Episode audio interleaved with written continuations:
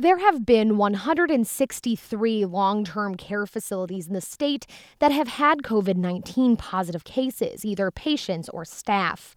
During Governor Parson's daily briefing, Dr. Randall Williams, the director of the Department of Health and Senior Services, announced a new policy for these facilities, which includes skilled nursing homes, assisted living, and other residential care facilities. We are issuing an order today that in any long term care facility that has one patient who's positive or one staff member who's positive, that we are recommending comprehensive testing, that you go in and check everybody, a capability we didn't have a month ago.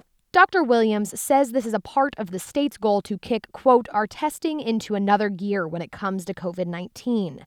According to Governor Parson, as of May 18th, there are currently 50 facilities in the state that have had a diagnosed positive COVID 19 case and have not yet completed facility wide testing. I'm Rebecca Smith, KBIA News.